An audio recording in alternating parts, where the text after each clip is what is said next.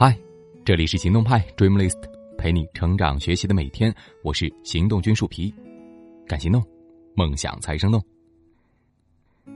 今天和你分享的文章来自哪凉爽哪喜庆。南京六岁的小女孩缪缪的加州旅馆，生动的诠释了一个人就是一个乐队。有次采访的时候，她自豪的说：“那都是我一个人。”他掰着手指头数视频里玩的乐器：电吉他、民谣吉他、古典吉他、架子鼓、贝斯，还有沙球。我还唱了。缪缪的走红引起热议，跟他自身的热爱和天赋有关，跟家庭经济和资源有关。但是我更看到他身上基本功的溢出。他的爸爸周经纬开琴行，他耳濡目染，对音乐感兴趣。三岁就开始接触音乐，爸爸同事轮流带他，把他变得多能。教尤克里里的老师带他，就教他尤克里里；教钢琴的老师带他，就教他弹钢琴；教架子鼓的老师带他，就教他架子鼓。他爸买个随身听，他把乐坛有名歌手的作品像读史书般的听了个遍。听完了呀，就练。三岁半开始练琴，小孩子没什么耐心。就哄着练，想去游乐场练琴，想看动画片练琴。上课期间每天都会练一到两个小时，寒暑假的时候练四到五个小时，疫情期间呢要练六个小时以上。弹出动人旋律音符的手啊，早就已经留下了琴键的痕迹。他爸爸说，这个练习量已经超过了很多爱好者终生的练习量。喵喵火了，很多人赞叹他的天分。他爸爸说：“没什么天赋，就是靠练习。孩子练几个小时，他就陪几个小时。孩子吃的苦，他都知道。就是普通孩子，都是练出来的。国外视频的巨大播放量，各国友人的热情赞美，中外音乐家的主动伴奏，引以为傲的文化输出，这些光鲜的背后啊。”都是日复一日的努力所浇灌的。所谓才华呢，就是基本功的溢出。拉里金是美国著名的主持人，口才了得，和任何人都能够聊得起劲。节目气氛轻松随意。他做访谈节目的特点呢，就是直接、有人情味儿，以及随机性。单刀直入的提问方式，一针见血，却不咄咄逼人。有次看书，我看到早年拉里金训练采访基本功的方法，就是搬把椅子坐在超市门口，随机的问每个进门的人：“你叫什么名字？做什么职业？买什么东西？干什么用？你最擅长的事情是什么？最烦恼的事情又是什么？”拉里金说：“一个好的主持人，要做到无论面对何时何地何人，都能够有话题。”有问题。在他七十七岁的时候，美国前总统奥巴马这样评价他：“你说你只是提问，但是对一代又一代的美国人来说，这些问题的答案令我们意外，让我们明白很多事情，打开了我们的眼界，让我们把目光投向了外面的世界。早期对基本功的精准定位和不断练习，给自己的终身职业奠定源源不断的后劲。”二零零五年，今日头条的创始人张一鸣从南开大学毕业后，加入酷讯，成为一名普通的工程师。但他在第二年就管理四五十个人的团队，负责所有的后端技术和很多产品相关的工作。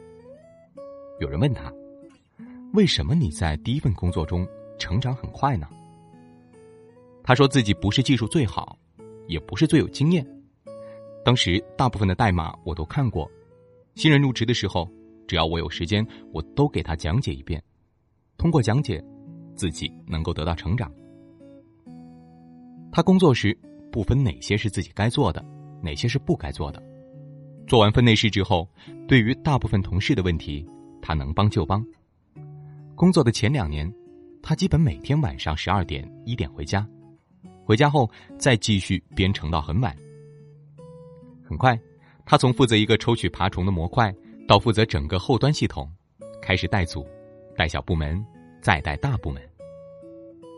他做事啊不设边界，当时他负责技术，但是遇到产品上的问题，也会积极的参与讨论，想产品方案。基本功不全的人，会依赖别人，要实现一个功能，需要有人帮助他。而基本功全的人呢，前端、后端和算法都掌握，很多调试分析都可以一个人做。在一些新兴的行业啊，基本功是动态发展的，脱颖而出的人会练好基本功，再扩展基本功。最近呢，看一档脱口秀，嘉宾有股大白话，说起他的英语基本功，让我是励志有福气。他不是英语专业的。没有国外的生活经历，没娶美国妻子。曾经是准留学生的他，想去美国留学，备考过 GRE 和托福，但是因为中医专业没被认可，没能出国。不过他没有就此放弃英语，而是把英语转为兴趣爱好。练听力的时候，他听 BBC 广播，从早听到晚，一开始基本听不懂。坚持很长一段时间之后呢，突然有一天就悟了。后来觉得广播员的语速似乎都变慢了。看美剧的时候，他等不及字幕组翻译《南方公园的熟肉》，就开始看生肉，钻研里面大量的俚语。看脱口秀的时候呢，他觉得脱口秀是美国的相声，想听懂脱口秀，得清楚每个包袱的意思。脱口秀啊，语速很快。知识点多，体育、八卦、政治、历史无所不听。他先听，边听边记，写下每个单词，逐个的查阅不懂的词汇或者知识点。每个点背后是什么梗，有什么历史，他都耐心的去分类，分为文化梗、八卦梗、体育梗、政治梗等。慢慢的，他能够听懂整场的脱口秀。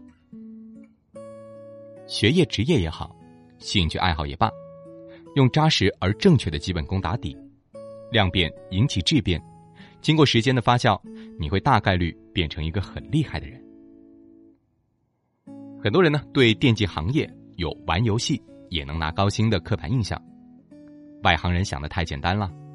知乎上有个问题：电竞选手平时都是怎么训练的？擅长 MOBA 和 RTS 游戏的星际韩宗。分享了个人的经历。战队规定九点起床，他八点半起床锻炼，然后回到基地参加训练。这个训练包括打 rank、队内作战等等。早上还有一个半小时的时间一对多练习，总体远超标准工作时间的八小时。据说许多电竞选手新学员刚开始进行这种高强度的训练时，会出现眩晕感。甚至有强烈的呕吐感，连饭都吃不下。电竞项目呀，各有操作要求，其中有一项就是 APM，每分钟操作鼠标键盘的次数，俗称手速。普通人连一百都很难做到，而控制多兵种的游戏选手超过二百五，要求最低的也在一百二以上。他们把键盘都快按冒烟的手速，只是平时。苦练基本功的一个局部维度。你看到那些表面上高薪好玩的工作，却没看到工作者私底下非常非常不好玩的打磨基本功的岁月。我喜欢人大的新闻发言人傅莹，在看他写的《我的对面是你》时，得知聚光灯下泰然自若的他，从外交官转做新闻发言人时，背地里如何苦练基本功。首先，牢记要点，除了反复练习，没有别的办法。过程痛苦熬人。法律问题啊，讲究逻辑严谨，表达精确。权利和权利是不同的，监察和检查不一样，期限和期间要区分。他把每一天分为上午、中午和晚上三个时段，每个时段的开始，先强化前一次训练的问答提纲，再记新的问答提纲，用手机呢。录好一段一段的问答提纲，午饭后散步边听边复述。针对出错率高的词汇和表述，下班之后找人少的公园，对着角落里的树一口气重复多遍，训练口腔肌肉的记忆惯性，避免卡壳。回到家之后，再继续的检验和打磨，讲给家人听，揪出太啰嗦、表达不清楚或者可以省略的内容。其次，模拟演练。团队布置模拟新闻发布会的场景，架起摄像机，准备好电脑，有人当主持人，有人扮演记者，有人计时和记错。按照发布会的时长和强度，适应紧张氛围，守住核心要点。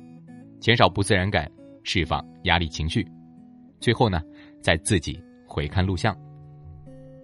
适当的身体语言有必要，但是屏幕会放大晃动感，所以说呢，不宜有太多的手势。眼神传达内心细微的变化，自然讲话的时候，眼神稳定而有神；试图背词时，眼神游离且暗淡。在脑子里搜答案的样子呀，容易让人觉得。信心不足，表达呢，其实是一种综合的结果，神态、口吻、语气、肢体语言都参与其中，把每个问题的像素放大并且改善，把所有的基本功都做得滴水不漏，他才觉得心中有些底气了。行业的变化、工作的调整、岗位的更换，我们很可能在不再年轻的年纪，需要携带着可迁移能力。回归到新的领域，以新人姿态打好基本功。经常会收到类似读者的留言，说很迷茫，却又不知道该做什么，很浮躁，做什么呀都是三分钟热度，很焦虑，变化快带来的不安全感，怎么办呢？其实最近我这段时间在公众号写作上，因为瓶颈期而迷茫，因为小挫折而困顿。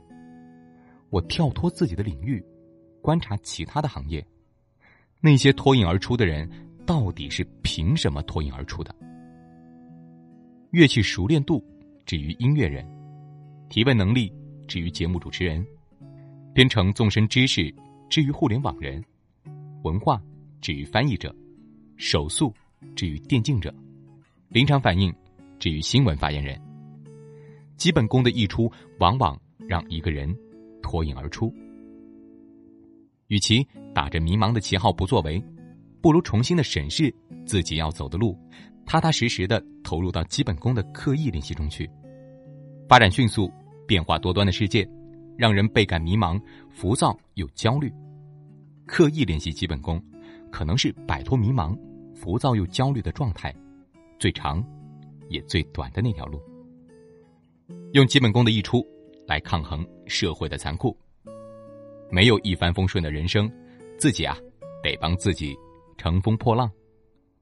好了，今天的文章就到这儿，你还可以关注微信公众号“行动派 Dreamlist”，那儿有更多干货，想起我不完美，你会不会逃离我生命的范围？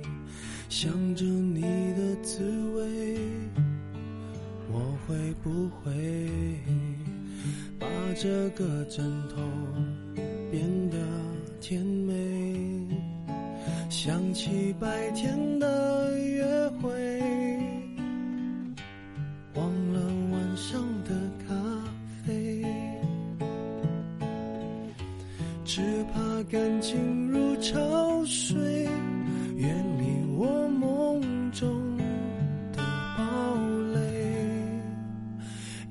人失眠全世界失眠，无辜的街灯守候明天。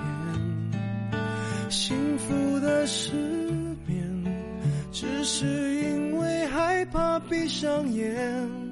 如何想你想到六点？如何爱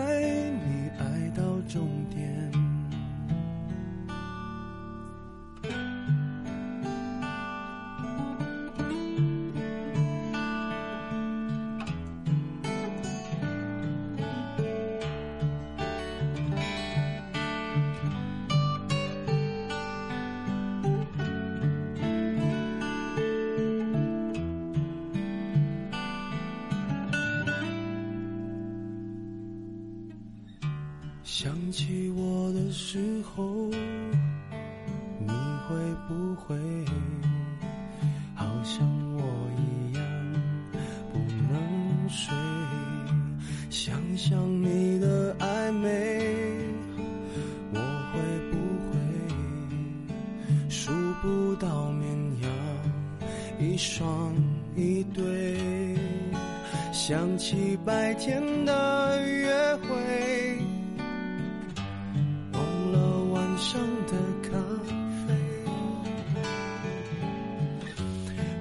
怕感情如潮水，远离我梦中的堡垒。一个人失眠，全世界失眠，无辜的街灯守候明天，幸福的失眠。只是因为害怕闭上眼，想你想到六点？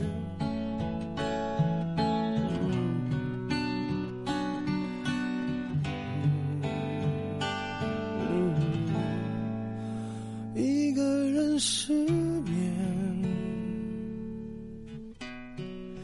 全世界失